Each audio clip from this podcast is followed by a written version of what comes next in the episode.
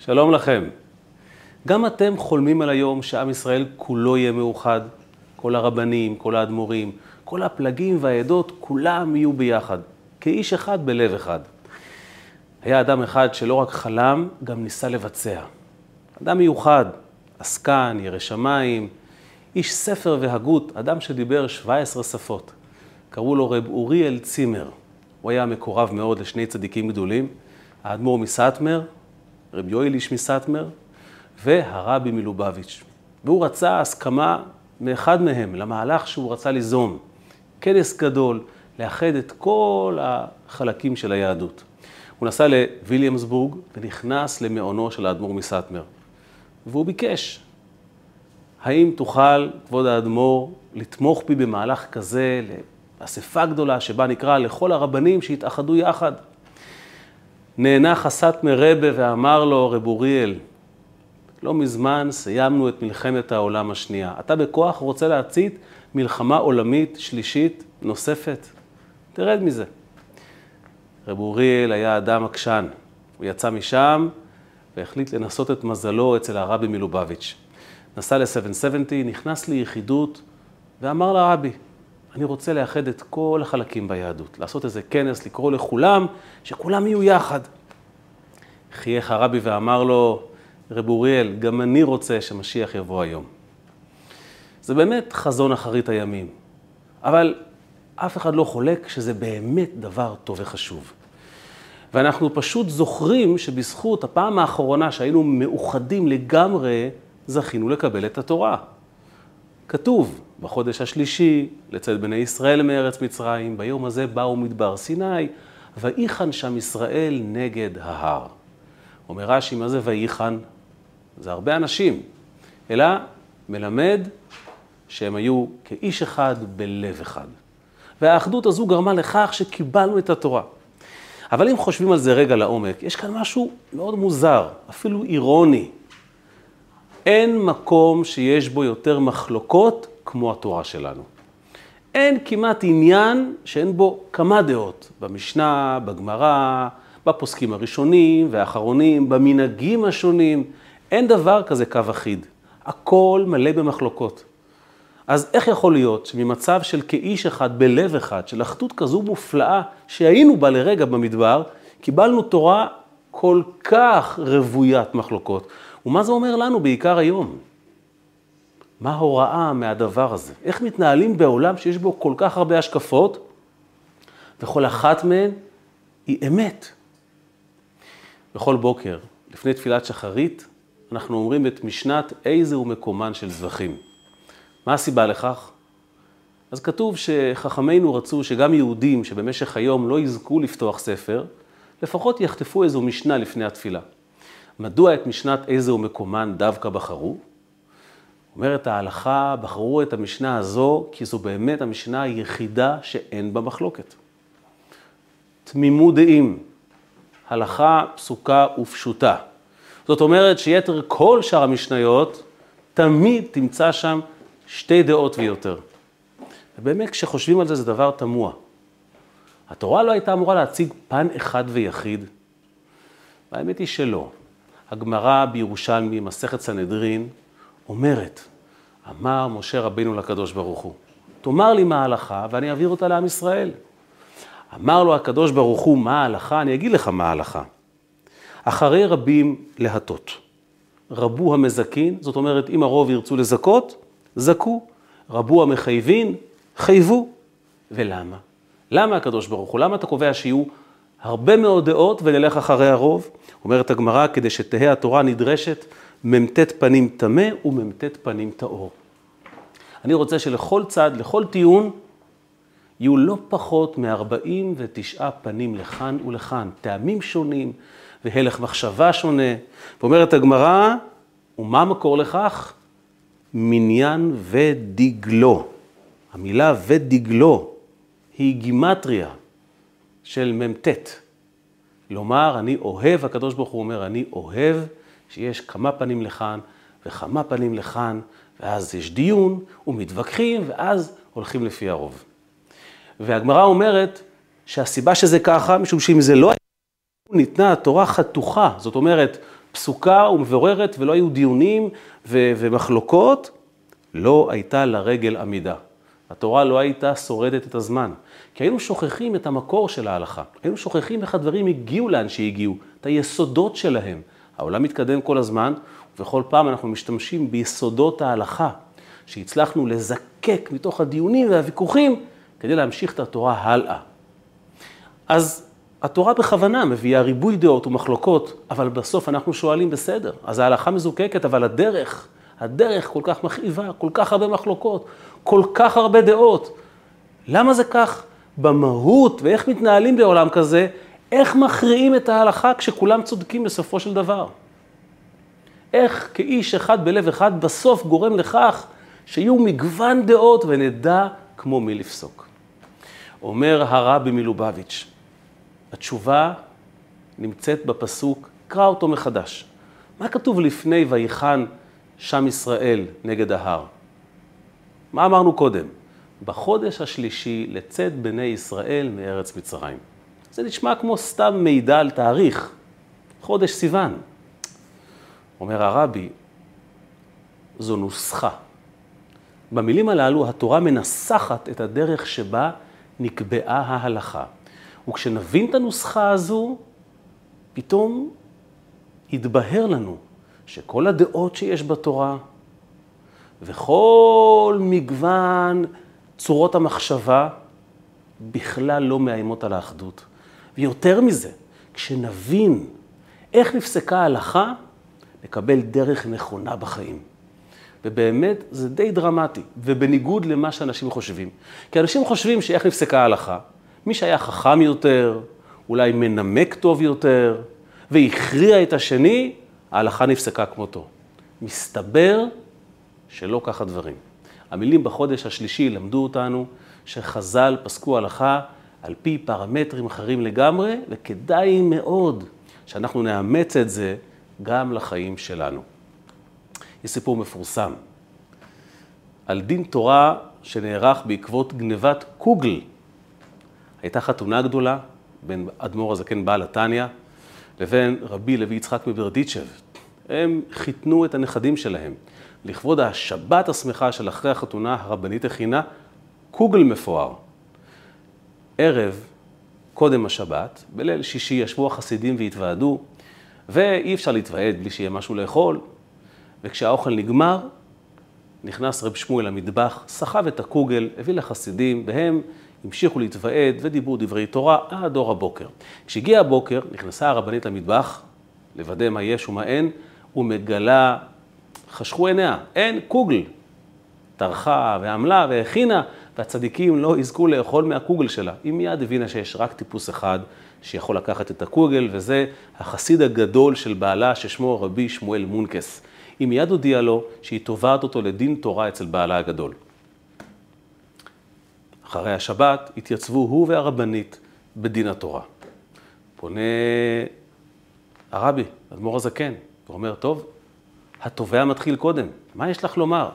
אומרת הרבנית, עמדתי וטרחתי והכנתי, ויצא קוגל לתפארת וגנבו לי אותו. רבי שמואל לקח אותו להתוועדות של החסידים, ועל כך אני תובעת אותו.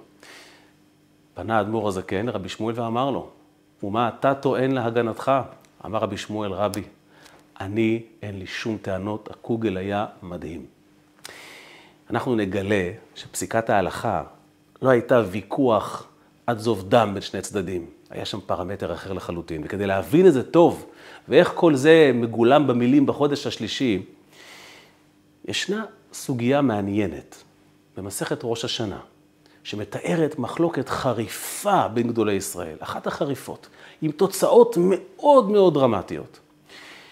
רבן גמליאל היה נשיא ישראל, והוא רצה לקדש את החודש. איך קידשו את החודש בזמנם? היו מגיעים זוג עדים, מעידים שראו את הלבנה, כשהיא נולדת מחדש, מולד הלבנה, ולפי זה קבעו הסנהדרין שראש חודש. זה היה לפני ראש חודש תשרי.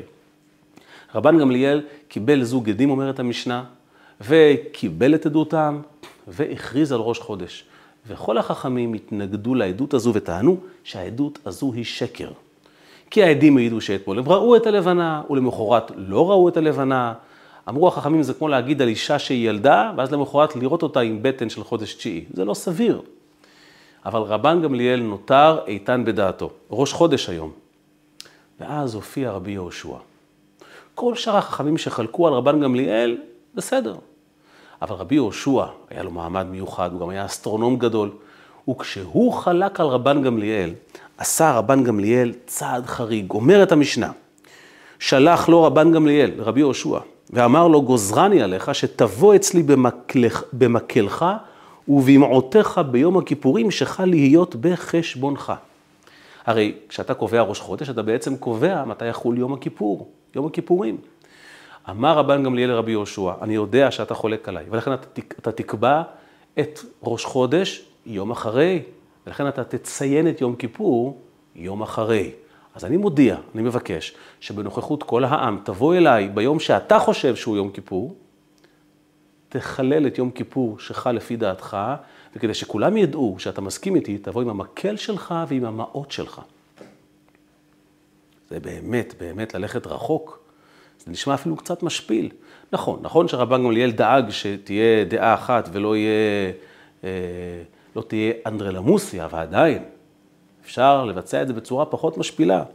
המשנה מתארת שרבי יהושע הלך בצער גדול בתחילה, ניגש לרבי עקיבא ולרבי דוסה בן הורקינס, ורבי עקיבא אמר לו, אל תשכח שיש יכולת לבית הדין לקבוע את הזמנים, אפילו אם הוא טועה, זו זכותו, אבל בסופו של דבר הגיע רבי יהושע ביום הכיפורים שחל לפי דעתו, עם המקל והמעות, אומרת המשנה, הלך ליבנה אצל רבן גמליאל עם מקלו ומעותיו בידו.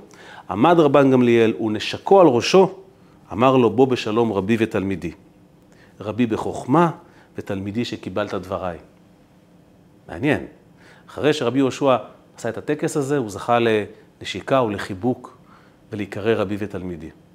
ואני שואל, רבן גמליאל לא יכל לוותר על הטקס המשפיל הזה עם המקל והמעות.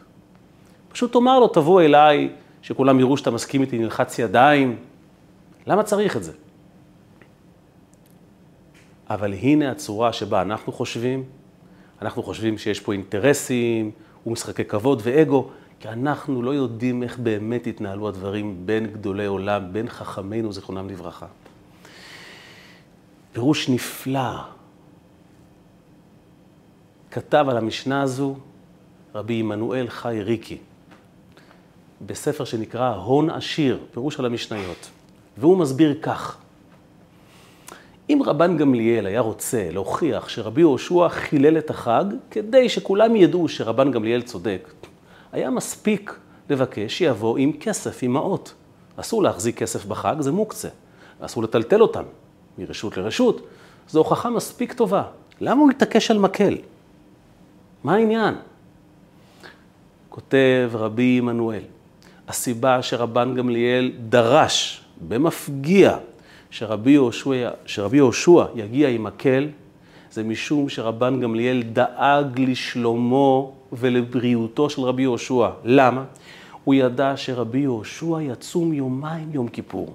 יום אחד, כפי שפסק רבן גמליאל, ויום שני, כפי שרבי יהושע חושב שהוא הזמן של יום כיפור. ומכיוון שרבן גמליאל ביקש ממנו להגיע מעיר אחרת ליבנה כדי להראות לכולם שהם ביחד והם לא רבים, ורבי יהושע מקבל את הכרעת ההלכה של רבן גמליאל, אמר רבן גמליאל לרבי יהושע, אל תשכח את המקל שלך, אתה תהיה חלש, אתה תהיה בצום, אני לא רוצה שתסתכן, אולי תיפול מרוב חולשה, אל תשכח להביא את המקל, אתה חשוב לי ויקר לי. פתאום זה נראה אחרת. לכן הוא דרש גם מקל. ועוד, אומר רבי עמנואל חייריקי, מקל הוא סימן לשררה. אדם חשוב הלך עם מקל בעבר. רבנים גדולים, אדמו"רים גדולים, עד היום יש כאלה שנוהגים כך. מקל הוא סימן שיש לך יכולת לגזור דין על הציבור. רמז רבן גמליאל לרבי יהושע, אני חולק עליך, ההלכה כמותי, אבל אני לא לוקח ממך את השררה ואת התוקף. אתה דיין, אתה רב, דעתך מתקבלת על דעתי, וההלכה כמותי. ולכן הוא דרש שהוא יבוא עם מקל. והאמת היא, אומר רבי עמנואל, גם הכסף היה עניין סמלי. המקל הולך איתך לכל מקום, כי הוא כמו רגל שלישית. כסף אתה מחלק לאנשים סביבך. הכסף, הכסף סימל את הדעות של רבי יהושע. את הסברות שלו. כמו כסף שאתה מחלק, הרעיונות שהוא שיתף בהם את החברים שלו. כמו שכתוב, כתוב שכאשר אדם יש לו סברות יפות ורעיונות יפים לומר, אז זה כמו כסף שהוא מחלק. אמר רבן גמליאל לרבי יהושע, תבוא עם הכסף שלך, תבוא עם הסברות שלך, תבוא עם הדעות שלך, אני לא דוחה אותן, אני לא חושב שהן לא נכונות. זה שההלכה כמותי זה עוד עניין. יש פה סמכות אחת, אבל אני מקבל אותך, את השררה, את הסברה, ודואג לך. ולכן הוא ביקש שהוא יבוא אליו גם עם הכסף וגם עם המקל. כמו שאומרת הגמרא במסכת סנהדרין, הרבה מעות יש לי, ואין לי שולחני להרצותם. זה משל, לאדם שיש לו הרבה מאוד סברות, ואין לו עם מי לחלוק. כמו אדם שיש לו הרבה כסף, ואין לו, לו קליינטים לחלק, אין לו, אין לו פורט כסף בשביל uh, לממש את זה. לכן כסף מבטא סברה. תראו איך הפירוש הזה מאיר את הכל באור שונה לגמרי. לא יריבות ולא דחייה של הדעות, הפוך. אנחנו לומדים מהפירוש הזה יסוד עמוק. מכריעי ההלכה בתורה לאורך כל הדורות היו אלה שידעו להעריך ולכבד ולהוקיר את מי שעמד מולם. ולייקר את דעתו, ואפילו להסביר אותה. בגלל שהם היו כאלה, ההלכה נפסקה כמותם. רבן גמליאל, ההלכה נפסקה כמותו כי הוא באמת העריך, הוא באמת הוקיר את רבי יהושע. ואם זה נשמע לכם מוכר, אתם צודקים. גם על בית הלל זה נאמר. אתם יודעים שבעצם בית שמאי בכלל לא היו אמורים להיות כתובים במשנה. יש כלל, כתוב במסכת ביצה, בית שמאי, דברי בית שמאי אינם משנה. הם, הם לחלוטין ההלכה לא כמותם עד כדי כך שלא כתבו אותם בכלל. אז למה כתוב בית שמאי כל כך הרבה פעמים? כי בית הלל הקפידו להזכיר אותם בכל פעם כשהם אמרו את ההלכה. בית שמאי אומרים ככה, ואנחנו אומרים אחרת. בזכות בית הלל, בית שמאי נותרו עד היום בידינו. וזו הסיבה שההלכה נפסקה כמו בית הלל. אומרת הגמרא במסכת עירובין, אמר רבי אבא, אמר שמואל, שלוש שנים נחלקו בית שמאי ובית הלל. הללו אומרים, הלכה כמותנו, והללו, הלכה כמותנו. יצאה בת קול ואמרה, אלו ואלו דברי אלוקים חיים. והלכה כבית הלל, מדוע? מה הסיבה? כי נוחים ועלובים היו. ושונים דבריהן ודברי בית שמאי, ולא עוד, אלא מקדימים דברי בית שמאי לדבריהן. בגלל שהם העריכו וכיבדו ויקרו את בית שמאי, והקפידו להזכיר אותם, עוד לפני ההלכה שלהם, לכן ההלכה כמותם. יהודים יקרים, אלפי שנים התורה קיימת. אנחנו התרגלנו לקרבות ול, ולוויכוחים כאלה של אגו, זה לא היה כך. ההלכה, עמוד המרכזי של התורה, נקבע לפי האדם היותר ענב, היותר שפל, היותר מקבל את דעת השני. בית שמאי היו יותר חריפים מבית הלל, וההלכה לא כמותם. כי ההלכה נקבעה לפי מי שהיה ענב ובטל ושפל, ושם עצמו כשיריים לגבי מי שחלק עליו. אלה האנשים שההלכה הוכרעה כמותם. במילים אחרות, כל דעה בתורה של כל תנא ואמורה הוא פוסק, זה דברי אלוקים חיים, זה אמת. אבל כאשר אדם מגיע לרמת ביטול אמיתית וענווה מהותית, והוא רק חרד לדבר השם, ורוצה שהקדוש ברוך הוא, רצונו יבוצע, זה מה שחשוב לו. ולכן הוא מכבד את כל מי שחולק עליו, כי זה לא עניין של אגו. אלו האנשים שההלכה נקבעה כמותם, שהצליחו ממש להיות בטלים לחלוטין, כמו משה רבינו. שהגמרא מעידה עליו שהיה בטל ומבוטל. ולכן, לכן הקדוש ברוך הוא אומר, התורה שלי מלאה בדעות, המון דעות, ואלו ואלו דברי אלוקים חיים. יש המון המון זוויות של הסתכלות וצורות מחשבה. זה לא סתירה לאחדות של התורה, אבל הלכה יש אחת. וההלכה תיקבע לא לפי החריפות, למרות שחריפות זה חשוב, לא לפי ההבנה, למרות שהבנה זה חשוב. היא תיקבע לפי האדם שיותר חרד לי וירא לי, ולכן מכבד יותר את זולתו. כאיש אחד בלב אחד, מתי? בחודש השלישי. כל מה שאמרנו עכשיו, אומר הרבי, כל הנוסחה הזו מגולמת במילים בחודש השלישי. מה זה השלישי? כשיש שניים שמתווכחים, יבוא השלישי ויכריע ביניהם, הוא לא פוסק כמו אחד מהם. הוא לא אומר למישהו, אתה טעית והלכה כמותו. לא. יבוא השלישי ויכריע ביניהם, המשמעות היא, כתוב בחסידות, בספר המאמרים תרס"ו, מה הפירוש הלכה כדברי המכריע השלישי? שימו לב, כתוב כך, שהיא כוללת, הדעה השלישית, בית הדעות, ושניהם מסכימים לדעת המכריע. השלישי זה זה שיודע לגרום בסוף לשני הצדדים להסכים. זה לא מישהו נוסף חיצוני, זה אחד משני הצדדים. אבל שיודע לנסח את הדברים בצורה כזו מיוחדת, שיודע לאהוב את בר הפלוגתא שלו, עד כדי כך שהשני מסכים לו ואומר, אני מסכים שהלכה כמותו, ולכן בעצם בעצם אין כאן מחלוקת. זו דעה שנולדה מהסכמה של שני הצדדים, למרות שאולי זה לא נראה כך ברגע הראשון.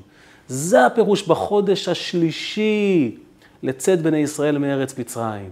חודש השלישי, הכוונה, הם הגיעו למצב של שלישי, שאפשר סוף סוף לקבל את התורה, כי ריבוי דעות לא מפריע לאחדות האמיתית, לשדרת ההלכה שתמיד נקבעה לפי האנשים שלמדו, לא כדי להפגין יכולת וגדולה, והוא יודע את כל התורה כולה והוא בקיא, זה לא העניין, זה לא הסיפור. או במילותיו של הרבי מלובביץ', ככה הוא, הוא מתאר את כל העניין הזה, כל העניין הזה של השלישי, של האמת המוחלטת. יש אמת ויש אמת לאמיתה. אמת לאמיתה זו ההלכה, כי היא אמת בכל העולמות ובכל הרבדים. איך מגיעים לזה? כותב הרבי מלובביץ' כך, בספר ליקוטי שיחות, בשיחה על השבוע, התורה, כותב הרבי, היא שכל נפלא, אבל הלומד יודע שבו תלוי. אם היהודי שינהג לפי פסיקתו יעשה כרצון השם, הוא חס ושלום להפך. ולכן, הוא שרוי ביראה ופחד לכוון לרצון העליון. ועל ידי כך הוא מבטל את מציאותו, ואז נעשה שכלו כלי לאמת לאמיתה. כל הדעות אמת בתורה, אבל מי שמגיע לרמה הזו שלומד מתוך יראה ופחד שרצונו של הבורא יתממש, הוא אמת לאמיתה. והוא מכוון להלכה כראוי. זה הפירוש בחודש השלישי. שלישי המכריע. לא שלישי המבטל, שלישי הדוחה, שלישי הגאון יותר, עם האגו יותר. כבר, אני את זה למדתי. יש איזו אמרה שאומרים, לסיים את הש"ס, אם לומדים דף יומי, לוקח שבע שנים, אבל להיפטר מהגאווה שזה עושה, לוקח כל החיים. ככה לא מכריעים הלכה. וזו הנוסחה האמיתית. ואם נחשוב על זה רגע, ונאמץ את התפיסה הזו של התורה אל החיים שלנו, רק תחשבו כמה הדבר הזה יועיל לנו. בחינוך הילדים שלנו, בזוגיות שלנו, בתוך הקהילה שלנו. כשמישהו אומר משהו, כשמישהו משתף משהו, אל תבטל, אל תדחה. לא היית במקומו, אתה לא יכול לשפוט ולדעת.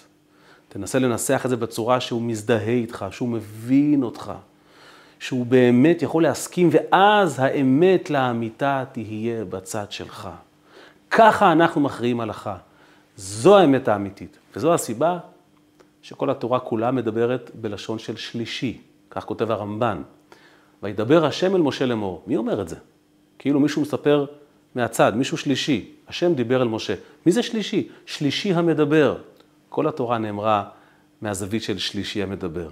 אותו שלישי שמכריע ביניהם, שעושה שלום בין מעלה ומטה, בין הצדדים, בין בית הלל לבית שמאי.